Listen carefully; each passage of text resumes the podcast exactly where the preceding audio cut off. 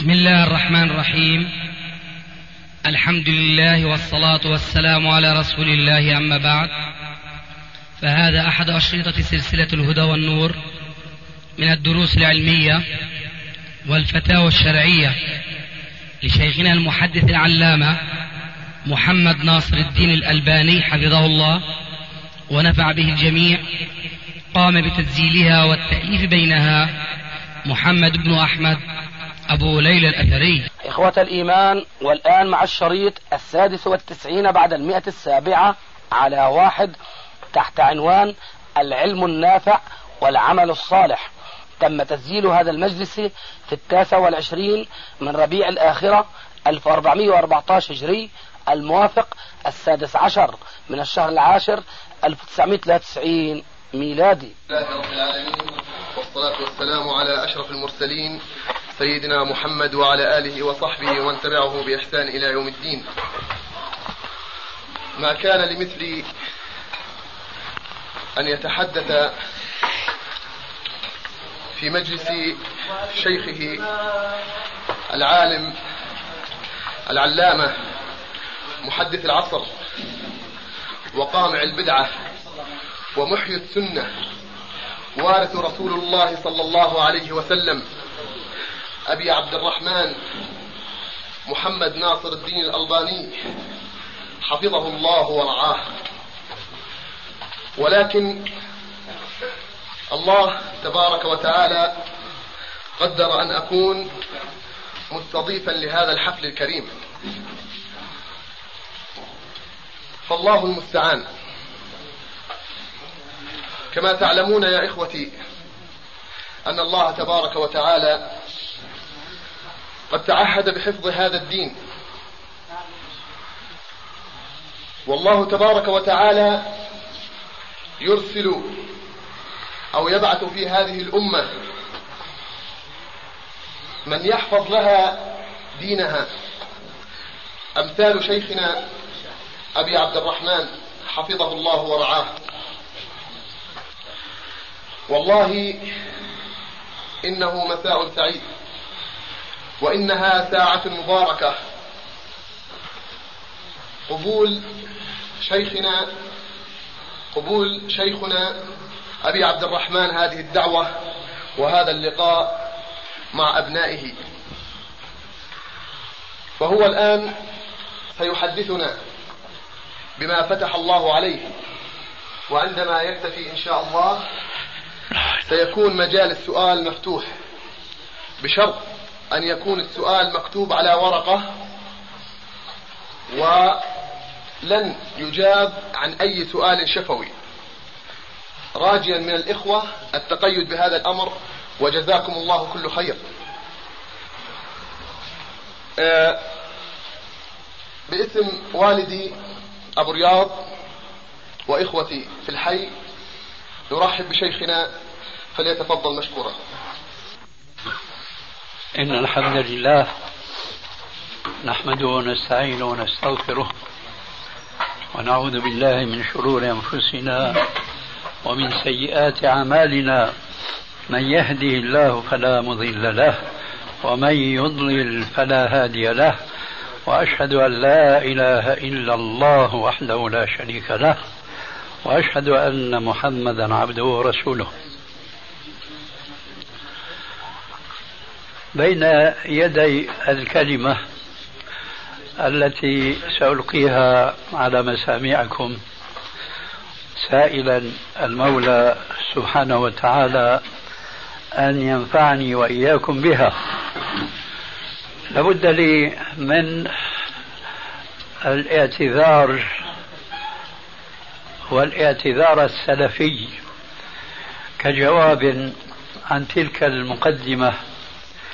التي أطرى فيها أبا عبد الرحمن هذا الذي سيتكلم بين أيديكم ما فتح الله عليه فأعتذر بتلك الكلمة السلفية التي أرى أنه من واجب الدعاة السلفيين أن يحيوها في جملة ما يحيون من الآثار السلفية فضلا عن السنة المحمدية.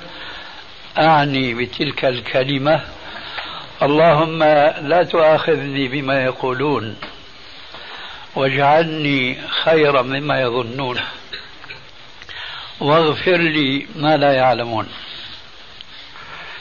أما الكلمة التي أرى أنه لا بد من تقديمها بين يدي تلك الأسئلة التي قد ترد علي.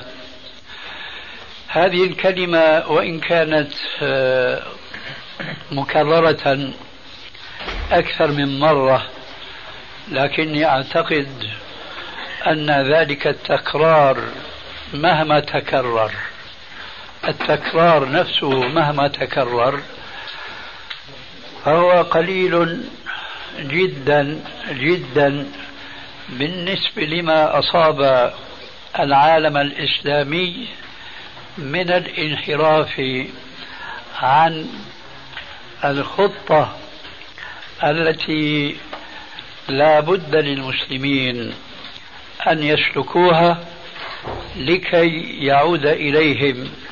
عزهم ومجدهم الغابر ودون ذلك لن يصلوا إلى رغبتهم هذه.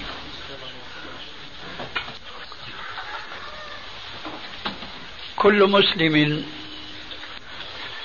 مهما كان فهمه للإسلام صوابا أو خطأ أو خليطا من صواب وخطأ كل مسلم يعلم أن المسلمين اليوم من حيث عددهم يبلغون مبلغا أو عددا خياليا.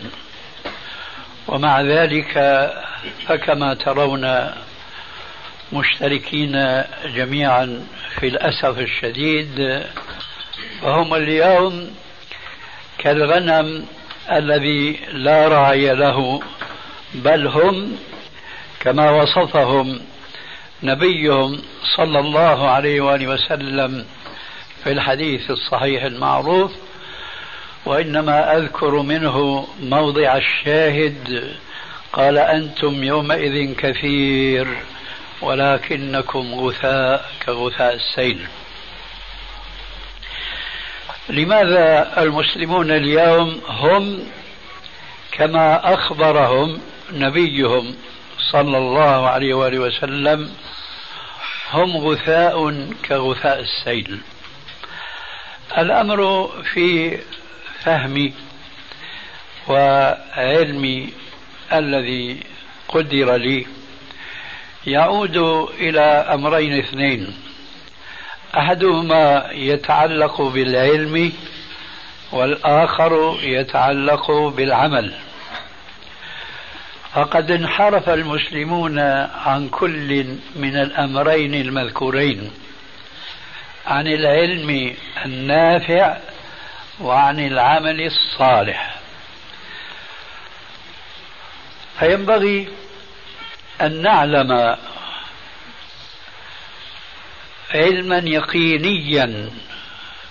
حقيقة العلم النافع وحقيقة العمل الصالح لأن هذه المعرفة هي التي ستجعل المسلمين خلاف ذلك الوصف المذكور في حديث الرسول عليه السلام آنفا.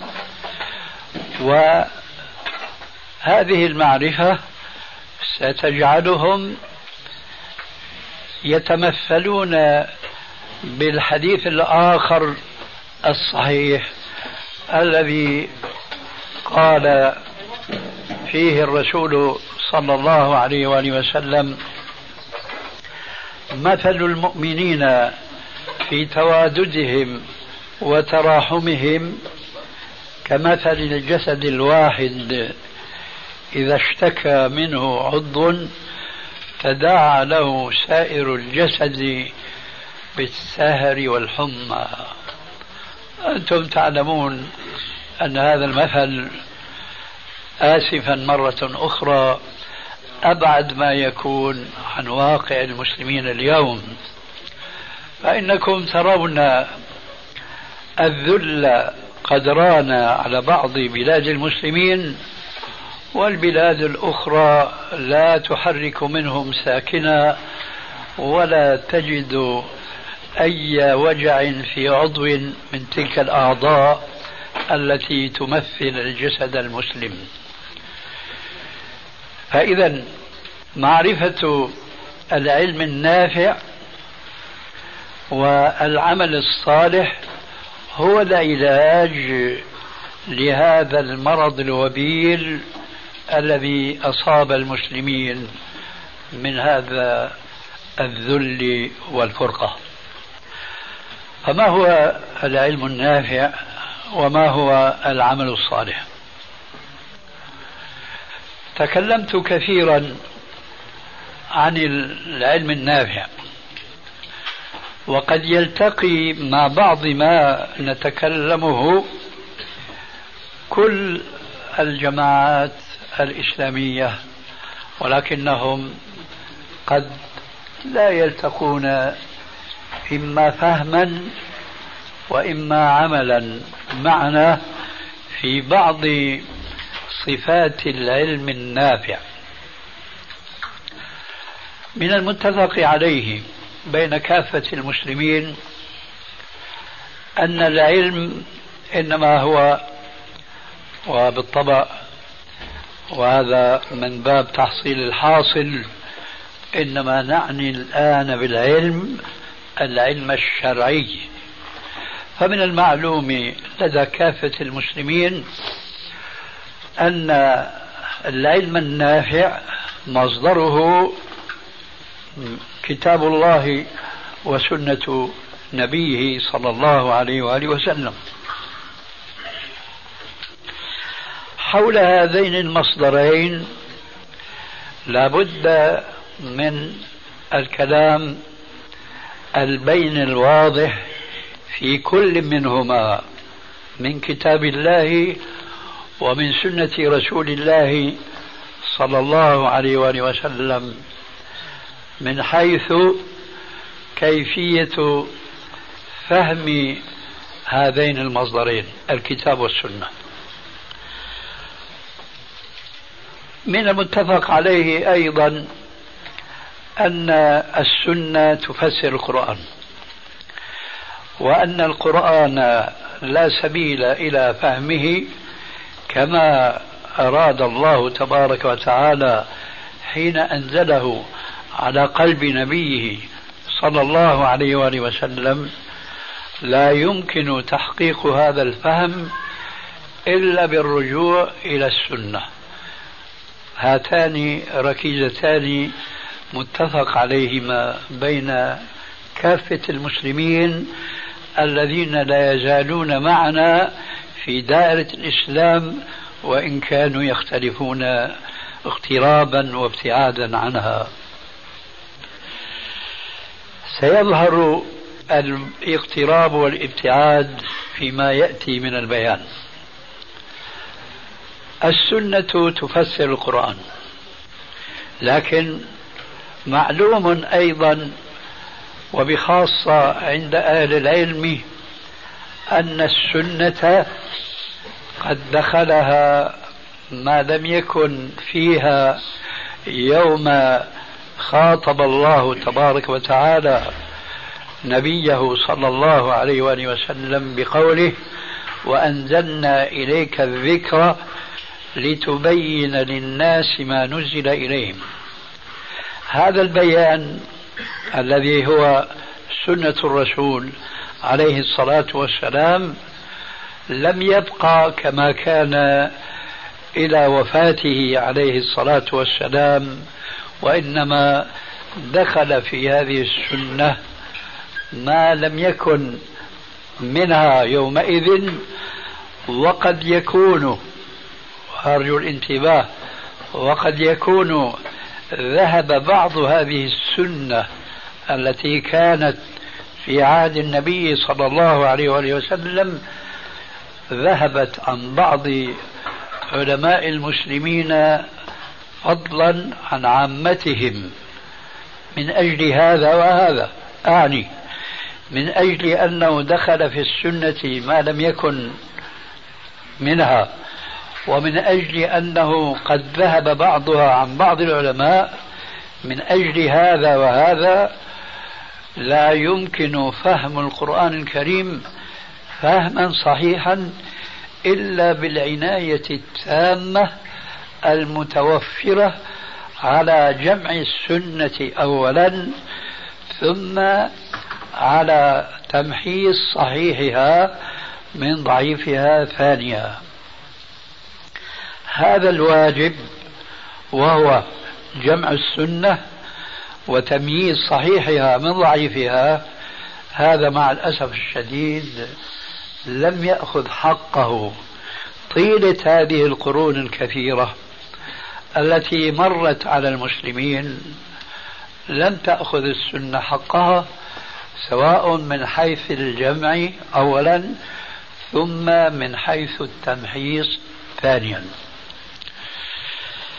أدندن حول نقطة ذكرتها آنفا لأنني أشعر أنني آه، نادرا ما تعرضت لبيانها. العادة أن نتعرض لبيان أنه دخل في السنة ما ليس منها.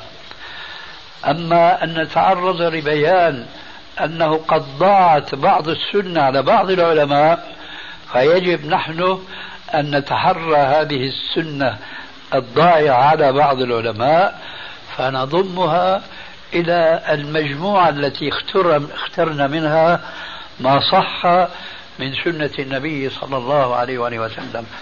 وإن مما لا شك فيه أن هذا الواجب المزدوج المزدوج أي من حيث الجمع أولا ثم من حيث تصفية الصحيح من الضعيف ثانيا لا شك ولا ريب أن مثل هذا العمل لا يمكن أن يقوم به فرد أو أفراد أو عشرات أو مئات ومتفرقين في العالم الإسلامي. الأمر أعظم بكثير جدا جدا مما يتصوره البعض أنه أمر ميسور الجمع ثم التمحيص وتمييز الصحيح من الضعيف. ولكن لما كان من القواعد الإسلامية المتفق عليها بين الأمة قوله تبارك وتعالى لا يكلف الله نفسا إلا وسعها فلا ينبغي لمن كان عنده قدرة على الجمع.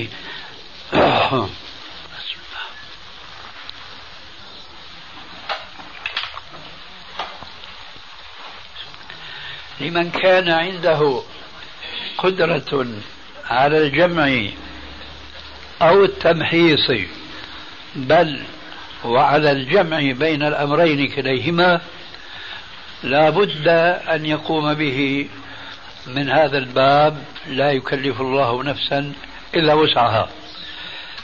ولا شك ولا ريب أن العالم المسلم كلما كان أكثر جمعا للسنة وأعرف بتمييز صحيحها من ضعيفها كلما كان متمكنا من تفسير القرآن تفسيرا صحيحا وبالتالي كلما كان أفقه بالإسلام من أولئك الآخرين الذين لم يؤتوا حظا من الجمع للسنة ومن التمييز للصحيح من الضعيف منها. إذا فالعلم النافع هو المستقى من كتاب الله والمفسر على سنة رسول الله صلى الله عليه وآله وسلم وبهذا التمحيص الذي ندندن حوله. ذلك مما نراه أشبه ما يمكن أن نقول عنه إن هذه الحقيقة العلمية ضائعة اليوم من أفكار كثير من العلماء فضلا عن طلاب العلم الذين آه، ابتلوا بالإفتاء أو بالتأليف والتصنيف. لذلك ننصح كل من كان معنا على هذا الخط المستقيم الكتاب والسنة أنه يجب تفسير القرآن بالسنة والسنة الصحيحة مع الحرص الشديد على جمع أكبر كمية ممكنة من السنة الصحيحة ليتمكن من تفسير القرآن تفسيرا صحيحا في أوسع دائرة يتمكن منها. هذا هو العلم النافع. العلم النافع معلوم جملة أنه ما كان مستقى من الكتاب والسنة لكن مع الأسف ليس معلوما أن السنة يجب تحريها عملا فكرا معلوم عند العلماء الذين يدرسون علم مصطلح الحديث مثلا وعلم الجرح والتعديل هذا أمر معروف نظريا لكنه مع الأسف غير مطبق عمليا. لذلك يجب علينا نحن معشر طلاب العلم أن يدندنوا دائما وأبدا حول هذا الذي نكني عنه بالتصفية. فقد عرفنا الآن التصفية التي نحن نتكلم عنها في كثير من الجلسات أو المحاضرات تصفية الإسلام مما دخل فيه مما لم يكن يوم قال الله عز وجل اليوم أكملت لكم دينكم وأتممت عليكم نعمتي ورضيت لكم الإسلام دينا. هذا بطبيعة الحال كلام مجمل من حيث الأصل من حيث معرفة العلم النافع ما هو. أما التصفية هذه دائرة عملها واسع جدا جدا لأنه يتطلب فقها صحيحا مستقى من كتاب الله ومن سنة رسول الله صلى الله عليه وآله وسلم الصحيحة وهذا لا يتمكن منه إلا أفراد قليلون جدا ممن أوتوا حظا من العلم النافع ولا أكرر فقد عرفتم ما هو العلم النافع. فمن كان على أمر وعلى علم بهذا العلم النافع هو الذي يستطيع أن يقوم بتصفية الإسلام مما دخل فيه. لأن هذه التصفية تعني تصفية العقائد. والأفكار مما توارثها الخلف عن بعض من تقدمهم. تصفية الأفكار والعقائد مما ليس لها صلة بالإسلام بالكتاب والسنة.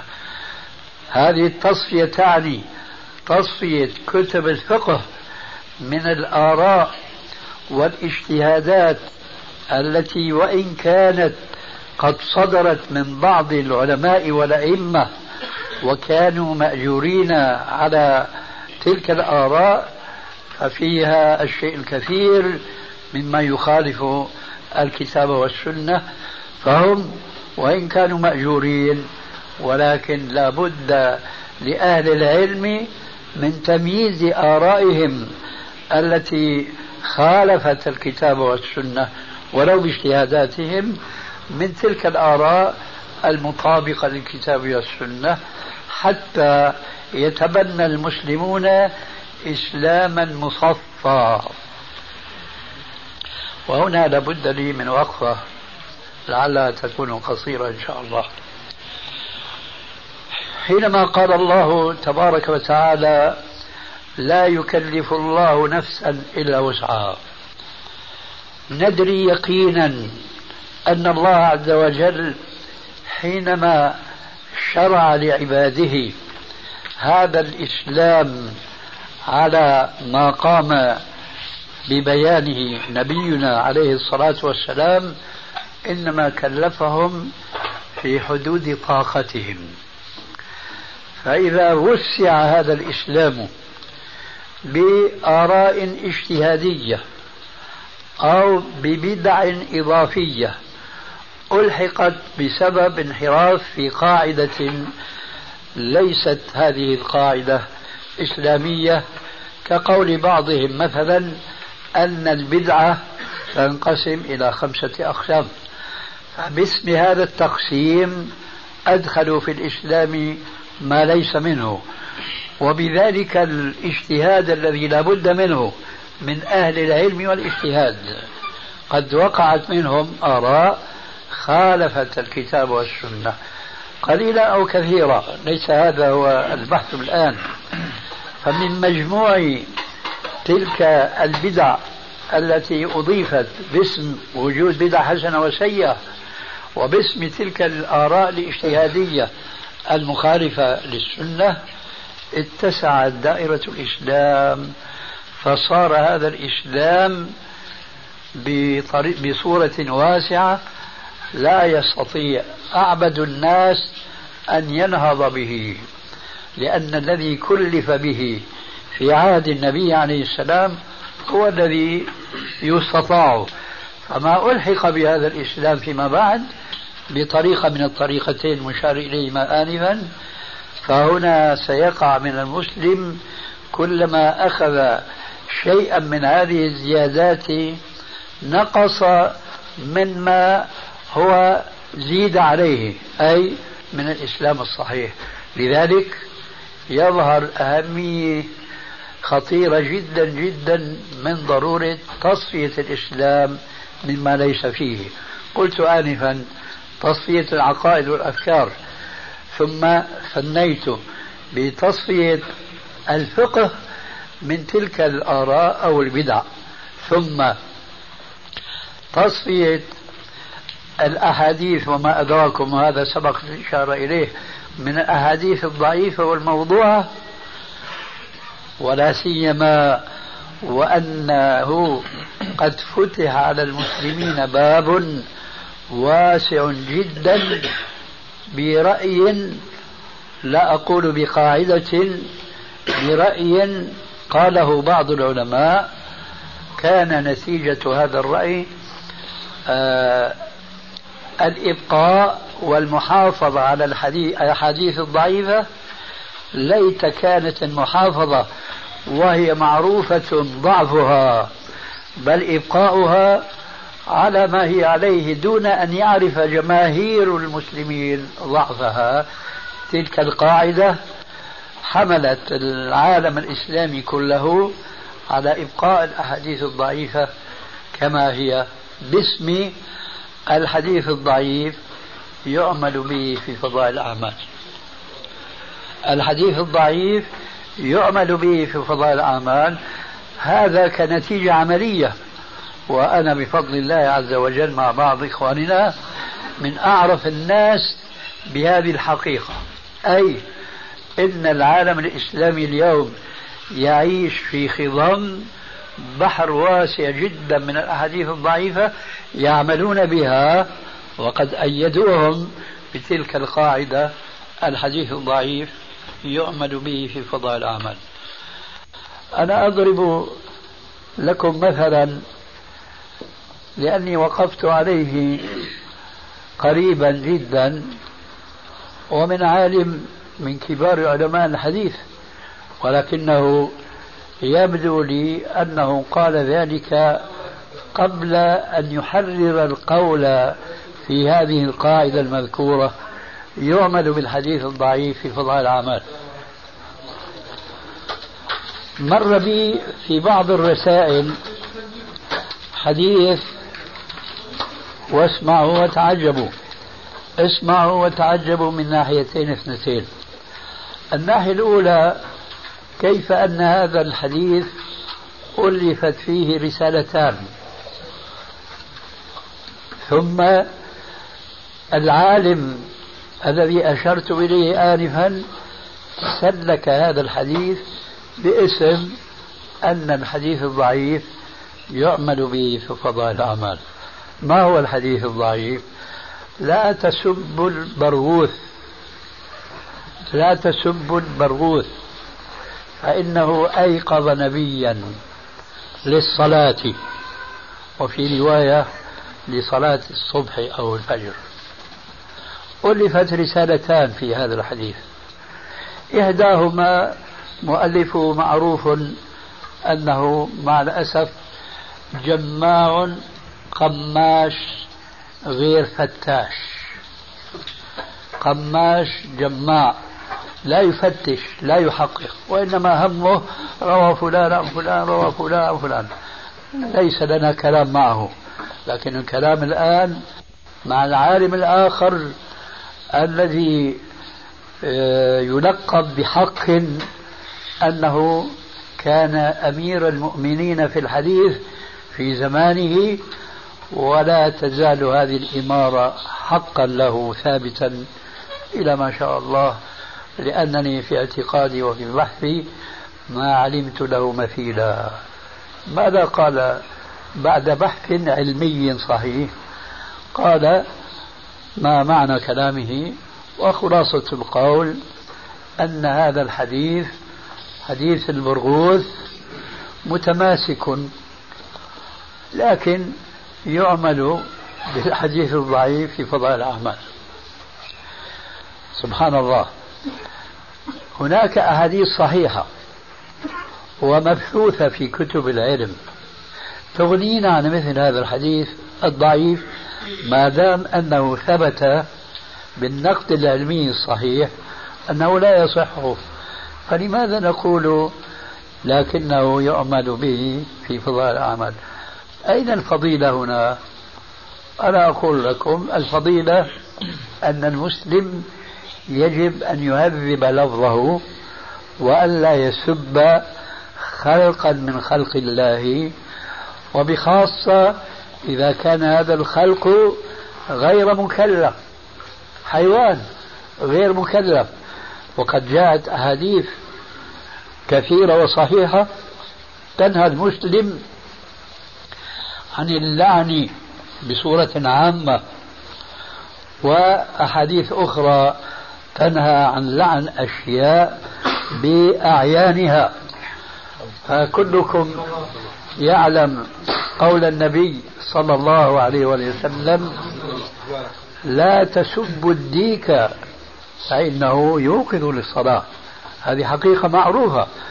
إذا نهى عن سب الديك ونهى عن لعن الدواب ونحو ذلك ثم جاء بعبارات عامة لإبعاد المسلم عن أن يقع في شيء من اللعن حيث قال عليه السلام في بعض الأحاديث من لعن شيئا ارتدت اللعنة عليه إلا أن يكون الملعون مستحقا للعنة. إذا في هذا ما يغنينا عن حديث البروث وبخاصة كما قلت لكم آنفا إنه ليس مكلفا. هو حوين ولا شك أن الله عز وجل كما قال بحق في القرآن الكريم ما ترى في خلق الرحمن من تفاوت فما خلق شيئا عبثا إنما هو لحكمة بالغة.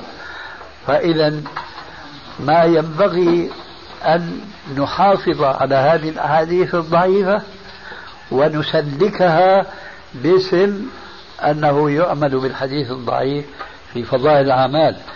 إذا من جملة ما تشمل قاعدة التصفية تصفية السنة من الأحاديث الضعيفة فضلا عن الأحاديث الموضوعة. إلى اليوم يا إخواننا لا تجدون كتابا جامعا كتابا جامعا للأحاديث الضعيفة والموضوعة. هذا المثال الذي آه، أقدمه إليكم يكفيكم أن تقتنعوا بأن السنة لم تقدم بعده لم تقدم بعده خذوا أي كتاب من الكتب التي تعالج الأحاديث الضعيفة الموضوعة فقد يصل أكبر عدد إلى ألفين يعني من الأحاديث الضعيفة وليس إلا. وأنا شخصيا وهذا من فضل ربي علي أنني إلى اليوم قد توفر عندي نحو سبعة آلاف من الأحاديث الضعيفة والموضوعة فتصوروا لو أن علماء المسلمين تتابعوا بواجب قيام تصفية السنة من الأحاديث الضعيفة والموضوعة لوجدتم العالم الإسلامي اليوم لا يعمل بأحاديث ضعيفة وموضوعة لماذا؟ لأن السنة قد قدمت إليه مصفات عن الأحاديث الضعيفة والموضوعة إذا التصفية تشمل هذه الأحاديث التي نسبت إلى النبي صلى الله عليه وسلم خطأ أو زورا. وأيضا التصفية تشمل تصفية كتب الرقائق والسلوك من كثير من الانحرافات باسم الزهد وباسم الأخلاق العالية السامية. هذه النقطة وحدها فيما علمت لم يقم بها عالم يصفي هذه الناحية فقط. هذا من العلم النافع أن تصفى السنة من كل هذه الجوانب التي تشملها السنة الصحيحة وتغنينا عن الكثير منها. أما العمل الصالح قلنا العلم النافع والعمل الصالح هذه مشكلة كبيرة وكبيرة جدا لأن كثيرا من المسلمين الصالحين عملا عملا أي في ظاهر أعمالهم يفسدون أعمالهم بما وقر في قلوبهم من أنهم لا يبتغون بأعمالهم ثواب الآخرة. قال تعالى فمن كان يرجو لقاء ربه فليعمل عملا صالحا ولا يشرك بعبادة ربه أحدا. معنى هذا أن أي عمل لا بد أن يشترط فيه شرطان اثنان. الشرط الأول أن يكون على السنة. وهذا انتهينا من البحث ولو بشيء من الإيمان. والشرط الثاني أن يكون خالصا لوجه الله تبارك وتعالى. وهذا بحث طويل وطويل جدا. وأرى أنني أخذت آه، شيئا من الوقت طويلا. فأقتصر الآن على مثل واحد مما ابتلي به العالم الإسلامي وهذا المثل الواحد يشمل أنه انحرف أصحابه فيه عن العمل الصالح بشرطيه أي أن يكون على وجه السنة وأن يكون خالصا لوجه الله تبارك وتعالى. ما هو هذا المثال؟ تجدون الآن في كثير من البلاد ومنها بلدنا هذا قد انتشرت فيه المساجد والحمد لله كثرة آه، نباهي بها كثيرا من البلاد الأخرى وليس كمباهاة البانين لها. لكن هذه الكثرة من هذه المساجد التي تبنى هل توفر فيها شرطا العمل الصالح أن يكون على السنة وأن يكون خالصا لوجه الله تبارك وتعالى؟ أقول آسفا أكثر هذه المساجد لم يتوفر فيها لا الشرط الأول ولا الشرط الآخر. أما الشرط الأول فأن يكون بناء على السنة. هذه السنة التي جمعها الخليفة الراشد عمر بن الخطاب رضي الله تعالى عنه حينما قال للبناء الذي كلف ببناء الزيادة التي أضافها عمر إلى المسجد النبوي قال له أكن الناس من الحر والقر ولا تحمر ولا تصفر. فهو أشار إلى أمر إيجابي وإلى أمر آخر سلبي. أما الأمر الإيجابي الذي من أجله بنيت المساجد فذلك قوله أكن الناس من الحر والقر فبناء المساجد لا يقصد بها إلا تحقيق الراحة النفسية للذين يدخلون هذه المساجد يصلون فيها لله تبارك وتعالى. تحفظهم هذه المساجد من الحر والقر. هذا هو المقصود من بناء المساجد.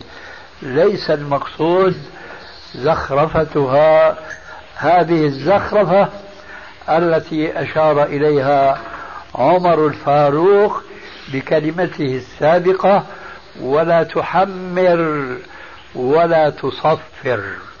من أين أخذ عمر هذا؟ هناك أحاديث تعرفونها من مثل قوله عليه الصلاة والسلام ما أمرت بتشييد المساجد.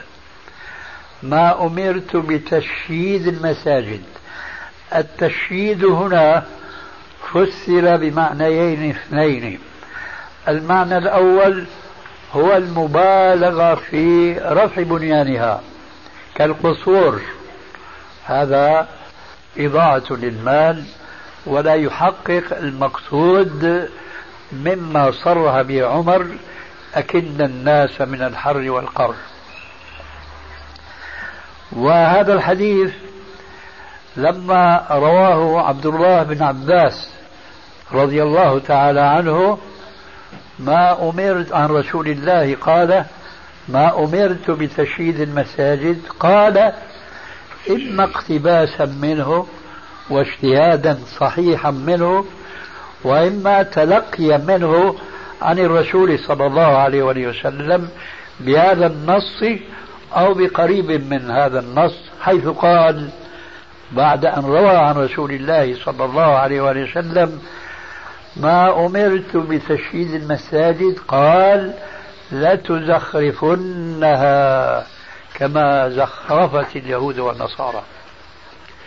وهذه نبوءة قد تحققت من زمن بعيد وبعيد جدا لكن مع الأسف الشديد في هذا الزمن الذي تفنن فيه الكفار بزخرفة دنياهم وقلدهم كثير من المسلمين فقد تفننوا تفننا لا حدود له في زخرفة المساجد. كما أنتم تشاهدون ولستم بحاجة إلى ضرب الأمثلة.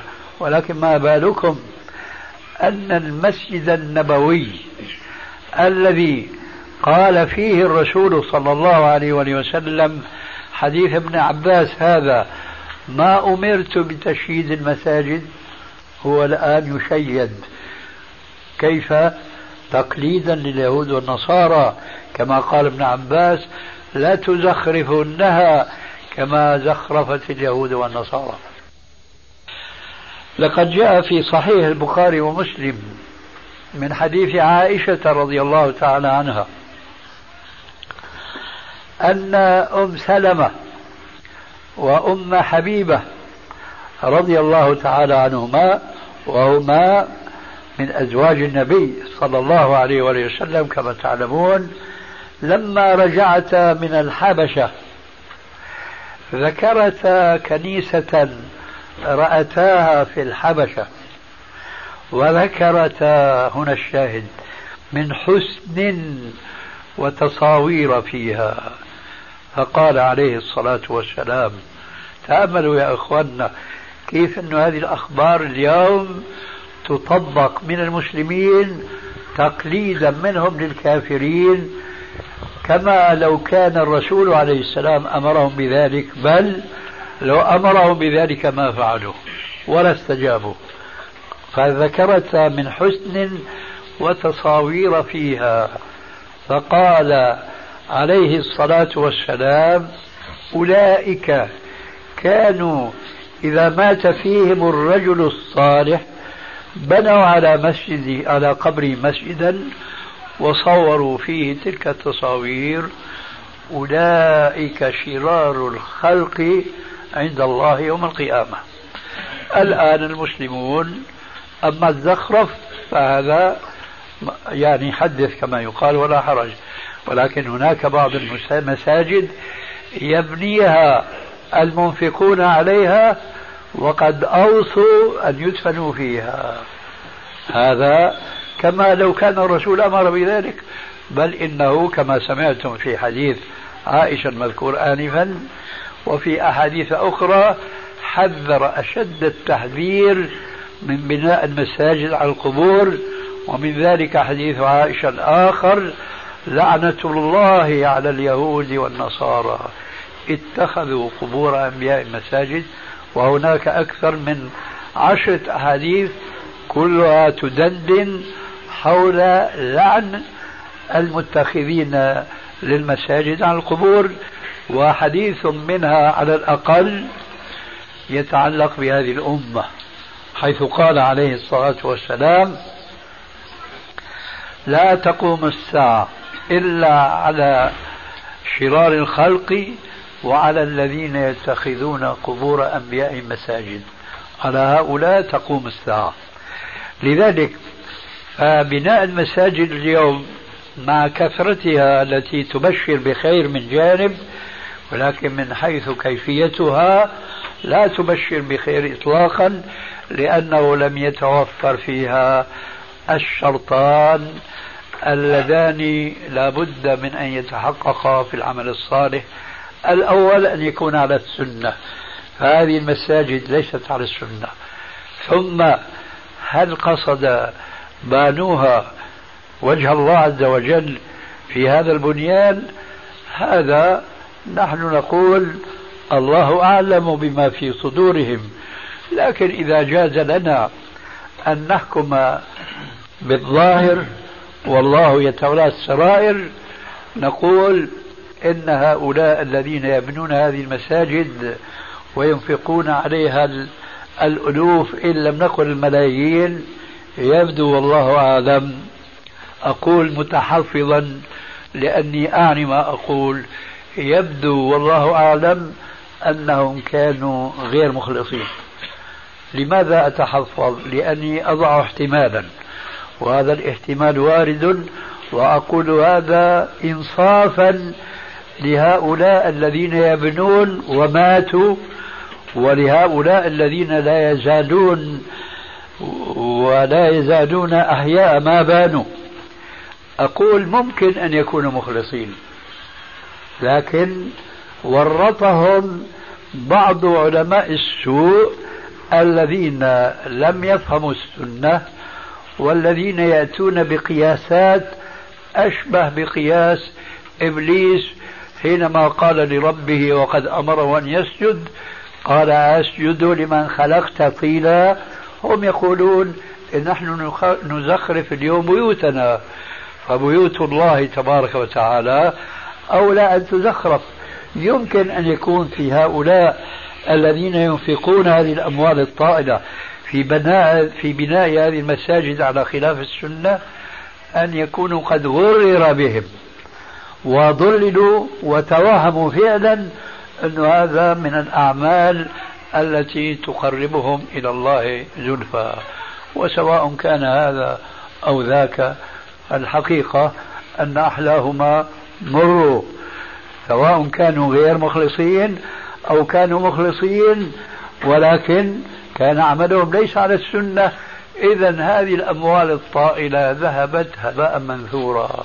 وختاما أقول مذكرا لكل مسلم يريد أن يتقرب إلى الله تبارك وتعالى عليه قبل أن يأتي بعمل يريد أن يتقرب إلى الله أن يعرف أولا هل هو على السنة وثانيا أن يخلص فيه لله عز وجل لا يريد من وراء ذلك جزاء ولا شكورا وإلا صدق عليهم قول ربنا تبارك وتعالى قل هل ننبئكم بالأخسرين اعمالا الذين ضل سعيهم في الحياة الدنيا وهم يحسبون أنهم يحسنون صنعا. هذا ما تيسر لي إلقاؤه بهذه المناسبة وخلاصة ذلك والبحث طويل وطويل جدا ولا بد أن هناك أشرطة يمكن أن تعتبر من المتمم لمثل هذا الكلام. ذلك أن موضوع التصفية والتربية كما قال بعض إخواننا يتطلب تأليف رسالة. بل أنا أقول كتابا يوضح هذا الموضوع وعسى أن يوفق للقيام به. بعض من يسر الله له العلم النافع إن شاء الله تبارك وتعالى. وبهذا القدر كفاية والحمد لله رب العالمين.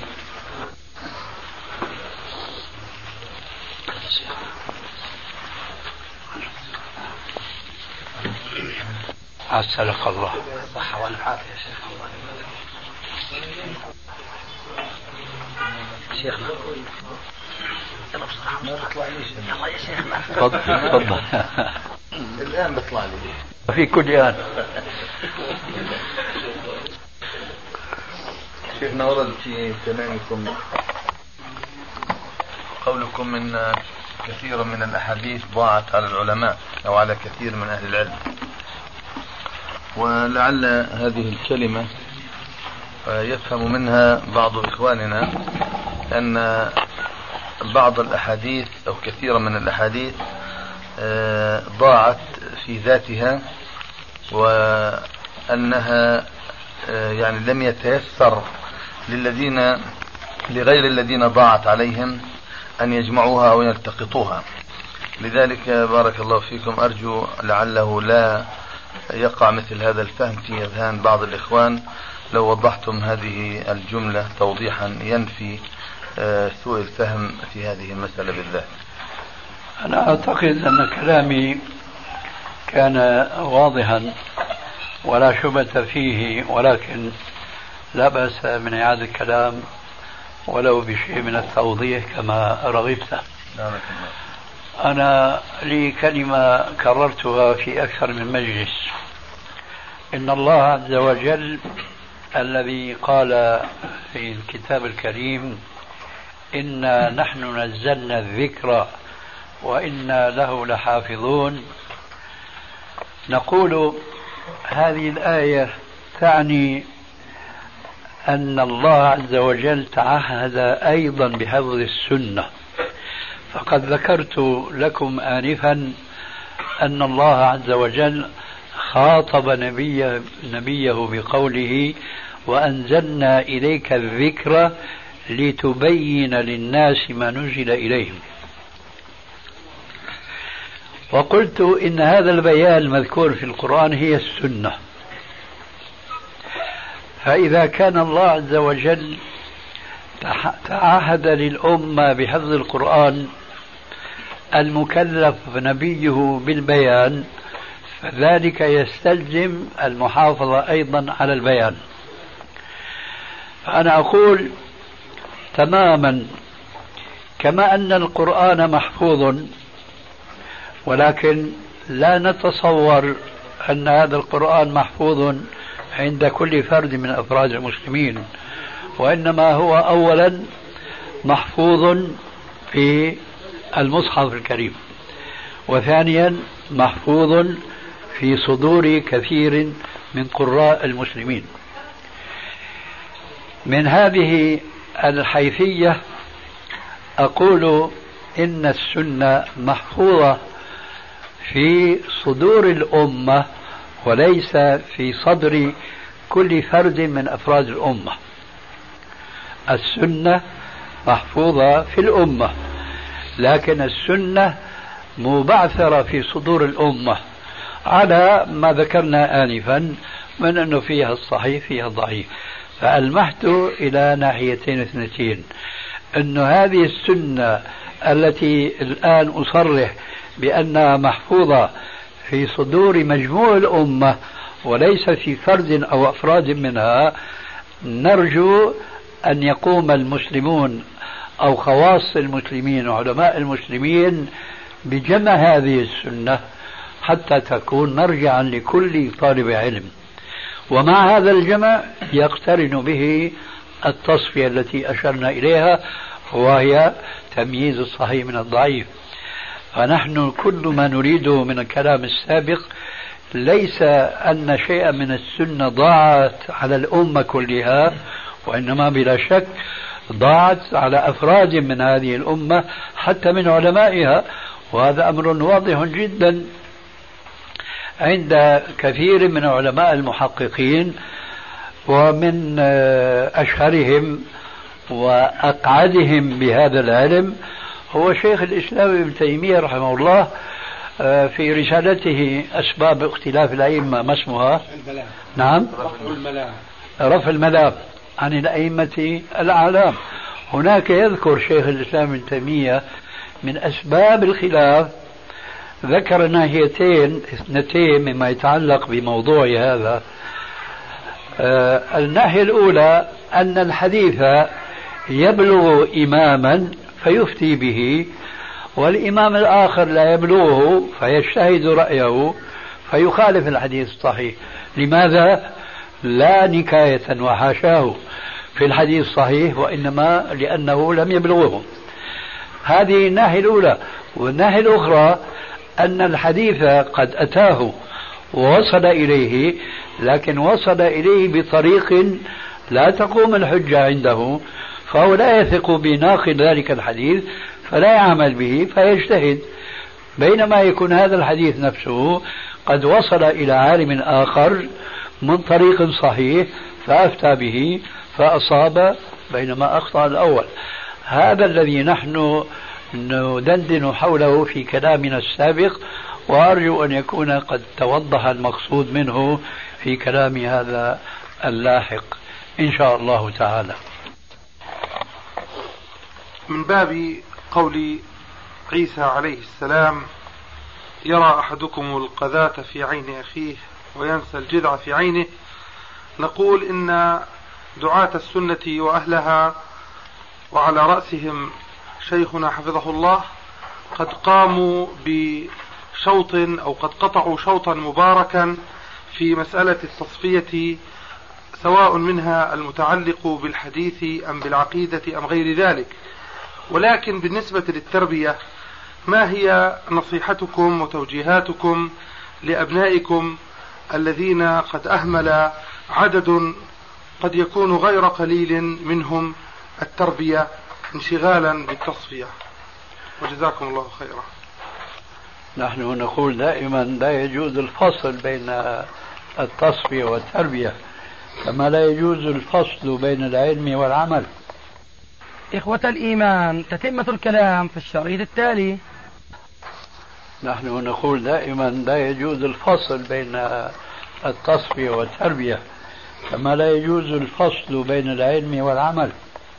وإلا كان العلم آه، حجة على صاحبه إذا كان غير مقرونا بالعمل. فإذا كان هناك ناس سواء كانوا منا أو من غيرنا ممن تشملهم